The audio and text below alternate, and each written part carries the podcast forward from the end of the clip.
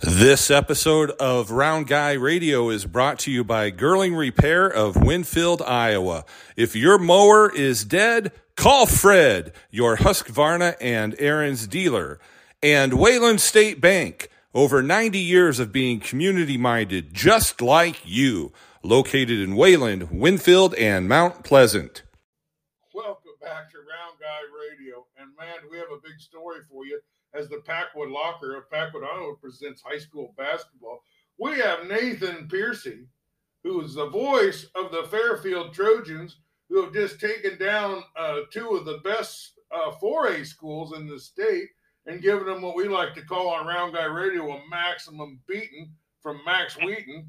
That might have a different meaning now. Yeah, but there's a bunch of fireworks going on. Everyone in the state is talking about this game.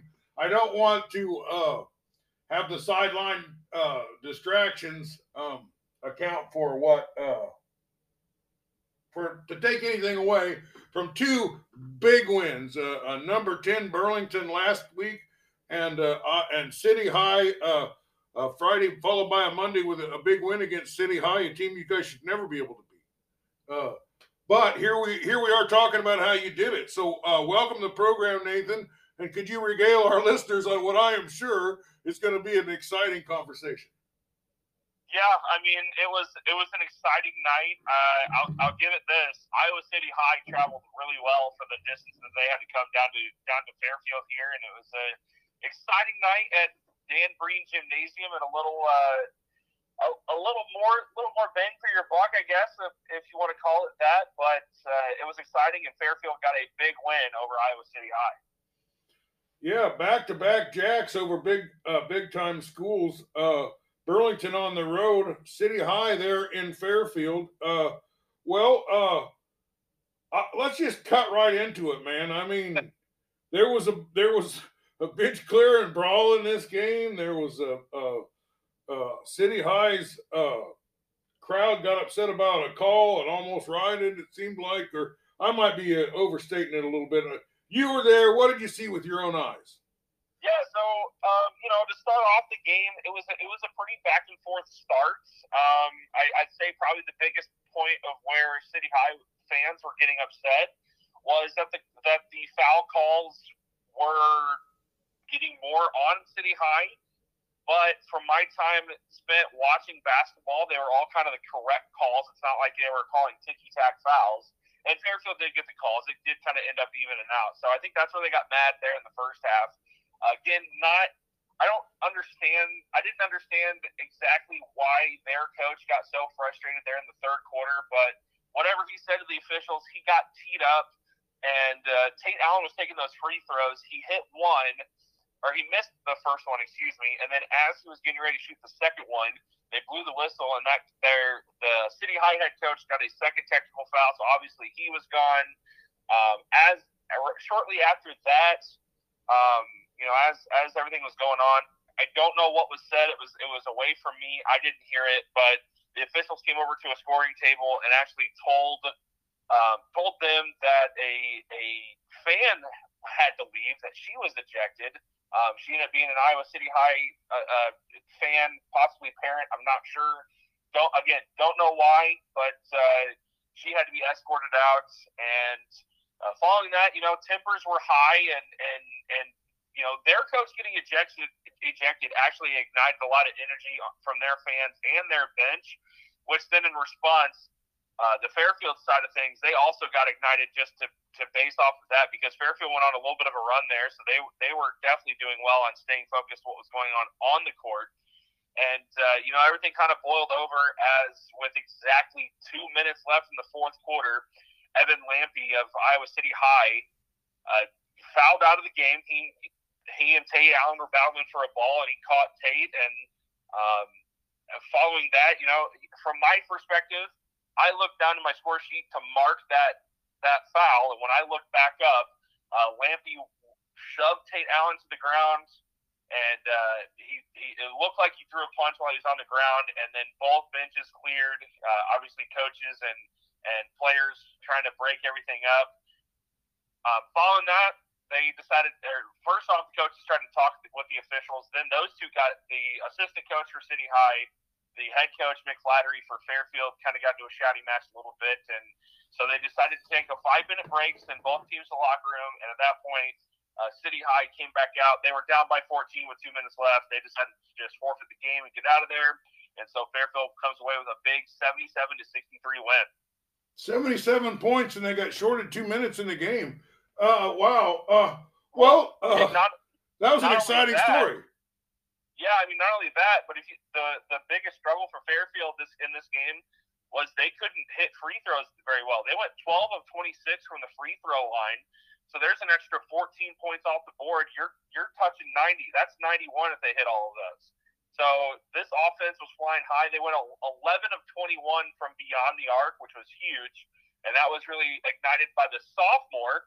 How about this? One of only two sophomores to play in the game for Fairfield. The rest were seniors, but it was Riley Perkins going 6 of 10 from beyond the arc. He finished the career-high 22. 22? Who had that? Riley Perkins. Riley Perkins had 22? Yeah, he's a sophomore forward, and he's really started to play better as the year's gone on. You know, he's able to benefit with this starting role with Sam Wheaton out with an injury, so... And he's taken a hold of it. He was, again, lights out. He was 6 of 10 from beyond the arc. And, you know, I wonder if maybe this a little bit, too, the reason the team shot so well. This was the Trojans' first home game since January 2nd. Yeah, it's been a lot of road. A lot of road. And it's good to be – that gym, I am told, by every coach that plays there, is one of the hardest places to get a win. It is, and you know, last night kind of showed that even without all the extracurricular activities that went on, Fairfield had a nice crowd there. Their student section always fills up and is always loud. It's always great to see. But yeah, it was a great win for them. And Max Wheaton though led the way with 24. He had another double-double, no surprise there, as he went 24 and 15. JJ Lane had 19, and again Tate Allen only with 8 points. But he was held scoreless in the first half and was really starting to heat up right as the game ended.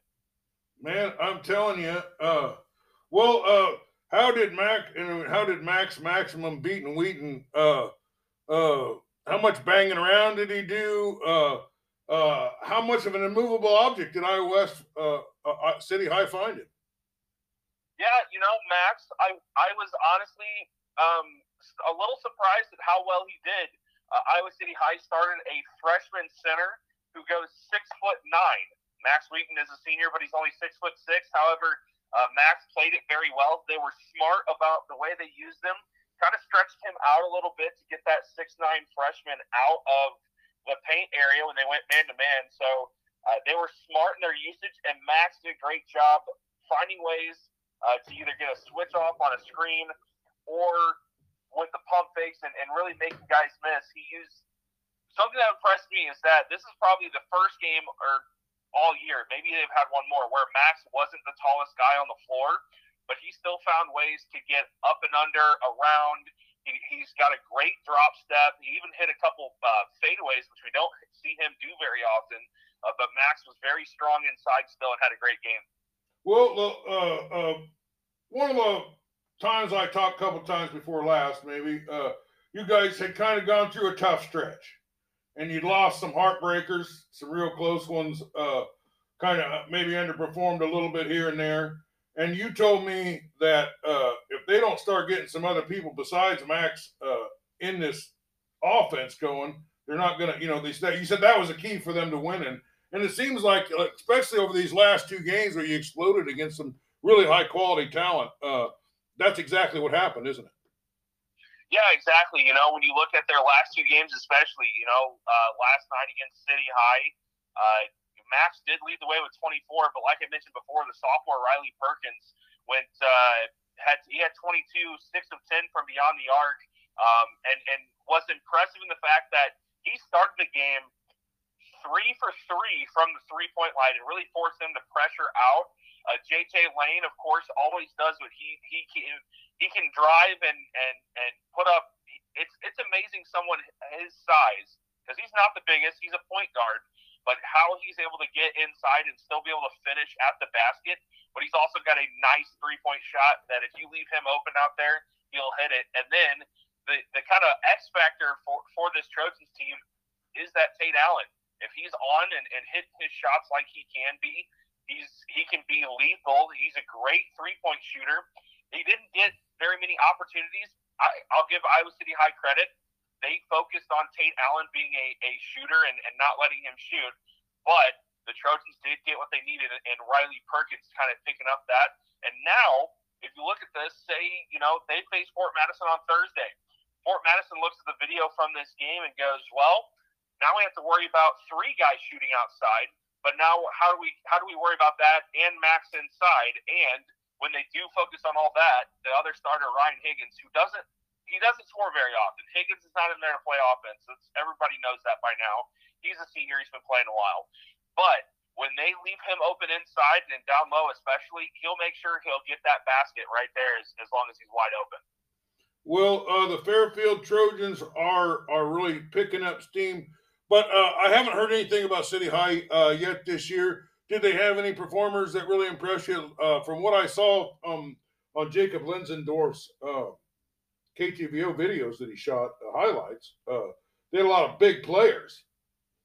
They're a tall team. You know, like I mentioned, that 6'9" freshman Embingazzo. You can still tell he's a freshman. He's going to take some growing and development, but when he starts to learn a little bit, he will be a beast there. Their leading scorer, Benton, he was pretty impressive, and they've also got some great shooters outside.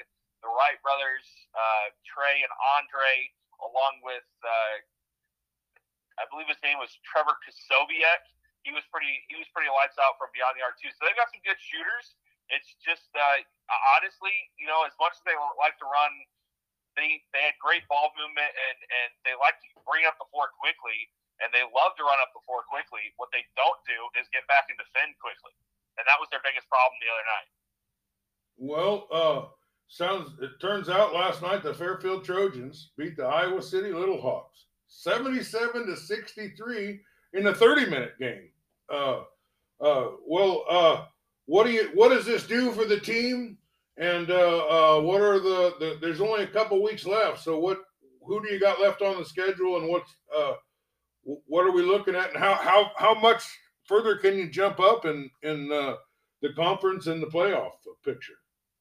Yeah. So you know, when you look at this, you look at the rest of their schedule. Obviously, no more big teams. They don't have to worry about 4A schools anymore. But with those two wins back to back, when they go, you know, when they look at seeding now. They have to take into consideration that Fairfield has beaten Burlington 68-62 and City High 77-63 when you look at that. In terms of conference play, they'll play Fort Madison this Thursday. Next week on Friday, they host Keokuk, and then on the 10th, so Friday, February 10th, their final home game or their final conference game is at home against Mount Pleasant. So, it'll be tough. You know, they have four conference losses, and it'll be tough to kind of bounce back from that. But they can still make some headway in this conference, kind of make a decision there, especially with Mount Pleasant at the end of the year on who may end up winning the conference. And overall, I think this team is starting to figure out their formula for winning. It's just that as long as they can hit their shots, they'll be fine. And if they can keep riding this high note, you know, obviously you're probably going to take a lick or two. They do have Albion, West Burlington and Mid Prairie, Clear Creek and Mena, and Knoxville as their non-conference opponents still coming up. So some tough competitions. However, with this team, if they can continue to play as well as they have here lately, they're showing that they can be a team to be reckoned with come the tournament time. Well, you've got the game Thursday night. Is that a home game? Yeah, that'll be a home game at home against Fort Madison. Well, buddy, you just earned a Round Guy Game of the Week. Unfortunately, I won't be there to actually broadcast that game. Our station is also an Iowa Hawkeyes affiliate, and we have a Hawkeye game that night. So, unfortunately, I won't be there to be broadcasting that out, but it should still be a good game. Fairfield did beat Fort Madison, at Fort Madison, 51-33 back on December 9th. So it'll be a good conference matchup. And, you know, as always, these conference games are just a battle each and every night. Well, I'll come there and try in your stead to both broadcast and entertain the audience, although I will be a poor second choice. But as an alumni of the team, I will be happy to and I've really been trying hard to find a time when I can get into that gym because I love it so much. And I love the Trojans so much. And by God, I have some warm feelings in my heart for you and your broadcasting of the games and particularly your calls of things. Well, is there anything about last night's game that we didn't get to talk about you think our listeners would like to hear about? No, I think we pretty much covered it all. Again, you know, like I mentioned, some extracurriculars going on throughout the game. I want to give credit, first off, to the activities director and principal at Fairfield High School. Activities director is Jeff Courtright. Principal is A.D. Pondesai. This is actually his first year as principal there. They did a great job handling all the situations that were thrown at them, making sure that everyone was safe getting out of the building and there was no extracurriculars going further.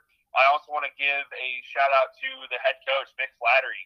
You know, when everything else was going on, he was able to keep his team focused on what was going on the court.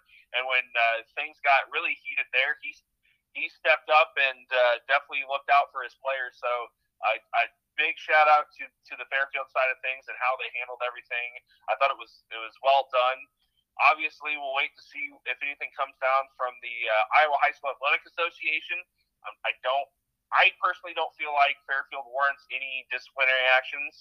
I don't know what the full situation is from City High, if they're repeat offenders or anything like that. So we'll have to wait and see what comes out of that one. But big kudos to the Fairfield staff and faculty for everything that they did last night, keeping things as much under control as they can.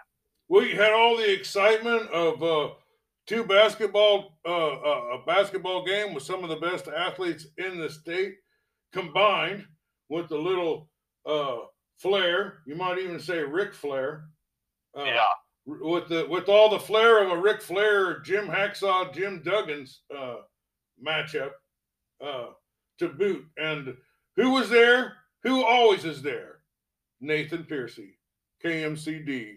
With the eyewitness account. I'm so glad that you called me and told me about this because I love this kind of stuff, to be honest with you. Yeah, it was a first for me. I'll be honest there too. Yeah. I haven't called a game where something like that's happened. It's been close a few times, and especially when I was in college calling some games, but nothing like this. Well, thanks for being with us, Nathan. I sure appreciate you. All right, thanks for having me. This episode of Round Guy Radio has been brought to you by Gerling Repair of Winfield, Iowa. If your mower is dead, call Fred, your Husqvarna and Ariens dealer. And Wayland State Bank, over 90 years of being community-minded just like you, located in Wayland, Winfield, and Mount Pleasant.